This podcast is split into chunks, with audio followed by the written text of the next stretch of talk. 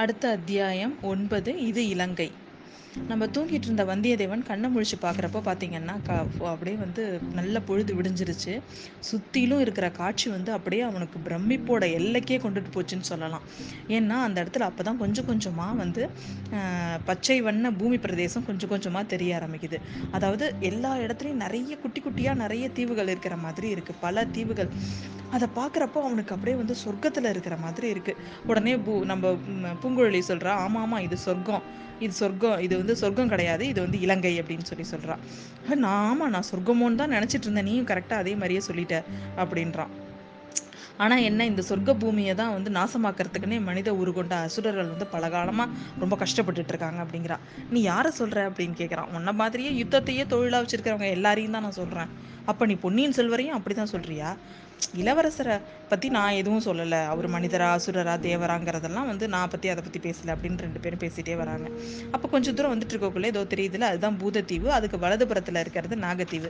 நான் என்ன பண்ணேன், இப்போ நாகத்தீவில் கொண்டே உன்னை விடவா, நீயே போய்க்கிறியா இல்லை பூதத்தீவில் போய் நான் விசாரிச்சுட்டு வரவா அப்படின்னு கேட்குறான்.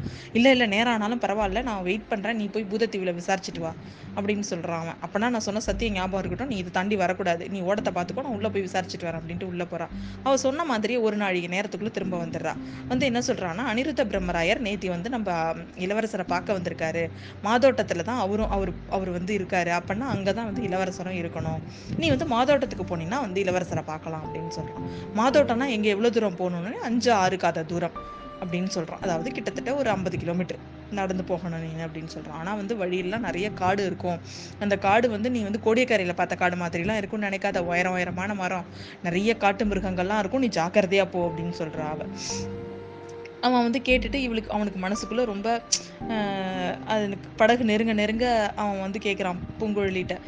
பூங்குழலி நான் வந்து கேட்குறேன்னு த சமுத்திரகுமாரி நான் வந்து கேட்குறேன்னு தப்பாக நினைக்காத, நீ வந்து என்கிட்ட பிரதி உபகாரம் வந்து செய்ய வேணும், அதாவது ஏதோ என் என்கிட்ட ஒரு திரும்ப கேட்குறேன்னு சொன்னீங்களே, இந்த ஹெல்ப் பண்ணா அது என்னன்னு சொல்லி, ஏன்னா கரை நெருங்கிட்டு இருக்கு, இதுக்கப்புறம் நம்ம ரெண்டு பேரும் எப்போ பார்ப்போன்னு எனக்கு தெரியாது, நீ வந்து எனக்கு பண்ணின உதவி வந்து சாதாரண உதவி கிடையாது, அது எனக்கு பண்ண உதவி இல்லை, சோழ சாம்ராஜ்யத்துக்கே ஒரு உதவி நீ பண்ணது, அது வந்து சோழ குலத்துக்கே நீ பண்ணின உதவி, இதுக்கு மட்டும் உனக்கு உதவி திரும்பவும் நான் அதுக்கான பிரதி உபகாரம் செய்யலைன்னா அது அந்த இது வந்து உணர்வே என்னை கொண்டுடும், தயவு செஞ்சு உனக்கு என்ன நீ என்ன கேட்க வந்தியோ அதை என்கிட்ட கேளு அப்படின்னு சொல்கிறான்.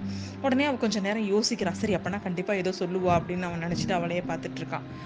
உடனே அவள் என்ன சொல்கிறான், நீ நான் ஒன்றும் உன்னோட சத்தியம் ஆனால் இதை பற்றி இதெல்லாம் நினச்சிக்கிட்டு சொல்லலை, உன்னை பார்த்த உடனே எனக்கு நீ நல்லவனாக தான் இருப்பேன்னு தோணுச்சு, அதனால் சொல்கிறேன் அப்படின்னு சொல்லிட்டு, நீ பொன்னியின் செல்வரை போய் பார்ப்பல்ல, அப்போ அந்த ஓலையை கொடுத்துட்டு நீ பேச வேண்டியது எல்லாத்தையும் பேசிட்டு கடைசியாக சமுத்திரகுமாரியை உங்களுக்கு ஞாபகம் இருக்கான்னு கேளு, அப்படி ஞாபகம் இருக்குன்னு சொன்னார்னா அவள் தான் எனக்கு கொண்டு வந்து விட்டான்னு மட்டும் சொல்லு, வேற எதுவும் வேண்டாம் அப்படின்னு சொல்லுவாள்.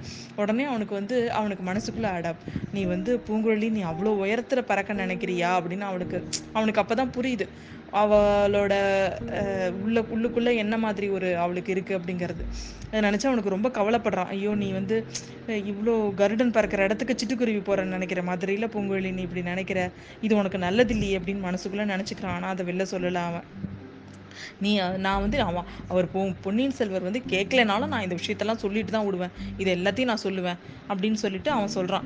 இப்போ சமுத்திரகுமாரி உங்களுக்கு ஞாபகம் இருக்கா, ஞாபகம் இல்லைன்னா இப்போ திரும்பவும் ஞாபகப்படுத்திக்கோங்க, அவள் தான் என்னை வந்து பழுவேட்டரையரோட கொள்ளகாரன் கொள்ளகாரங்ககிட்டேருந்து காப்பாற்றினா, அவள் தான் வந்து படகுல நான் கீழே விழுந்துட்டேன், அவள் தான் திரும்பவும் படகுல கூட்டி போட்டுட்டு என்னை இங்கே கொண்டு வந்து விட்டா, உங்களை கரெக்டாக எங்கே இருக்கேன்னு விசாரிச்சுட்டு என்னை உங்ககிட்ட கொண்டு வந்து விட்டது அவள் தான், அவள் இல்லைன்னா அந்த ஓலை உங்கள்கிட்ட வந்திருக்கவே வந்திருக்காது அப்படிங்கிற எல்லாத்தையும் நான் சொல்லிடுறேன் அப்படின்னு சொல்கிறான்.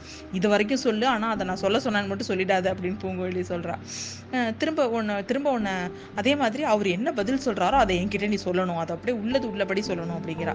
ஆனா திரும்ப நான் உன்னை எப்படி பாக்குறது, நான் எங்க இருப்பேன், கோடிக்கரையில இருப்பேன், இல்லைன்னா இந்த பூதத்தீவுல இருப்பேன், இல்லைன்னா இந்த ரெண்டுத்துக்கும் நடுவுல இருப்பேன் அப்படின்னு சொல்லுவா.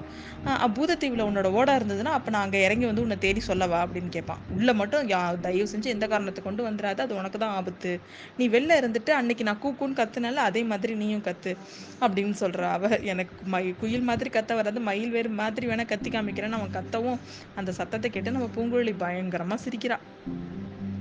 இதுக்கு நடுவில் அந்த படகு வந்து நாகத்தீவு கிட்டக்க போயிடுது. ரெண்டு பேரும் அந்த படகுலேருந்து இறங்கி பட படகுலேருந்து இறங்கினோடனே வந்தியத்தேவன் வந்து கரையில் இறங்கி திரும்பி திரும்பி பார்த்துட்டே போகிறான். எப்படியாவது அவளும் தானும் வர்றேன் அப்படின்னு சொல்லிட்டு நம்ம கூடவே வரமாட்டாளா அப்படின்னு ஏக்கமாக பார்த்துட்டே போகிறான். ஆனால் பூங்கொழி திரும்பியே பார்க்கலங்க. அவள் பாட்டு படகு எடுத்துட்டு திரும்பவும் கடலுக்கு போக ஆரம்பிச்சிட்டா. அடுத்த அத்தியாயத்தில் நம்ம இவன் இப்போ நம்ம வந்தியத்தேவன் போய் பொன்னியின் செல்வரை பார்க்குறாரா பார்க்குறானா அதுக்கு நடுவில் ஏதாவது நடக்குதா அப்படிங்கிறத அடுத்த அத்தியாயத்தில் பார்ப்போம்.